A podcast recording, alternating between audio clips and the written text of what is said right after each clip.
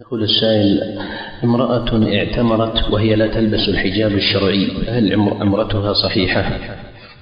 عمرتها صحيحة وتأسف وتأثم تأثم على ترك الحجاب عمرتها صحيحة مع الإثم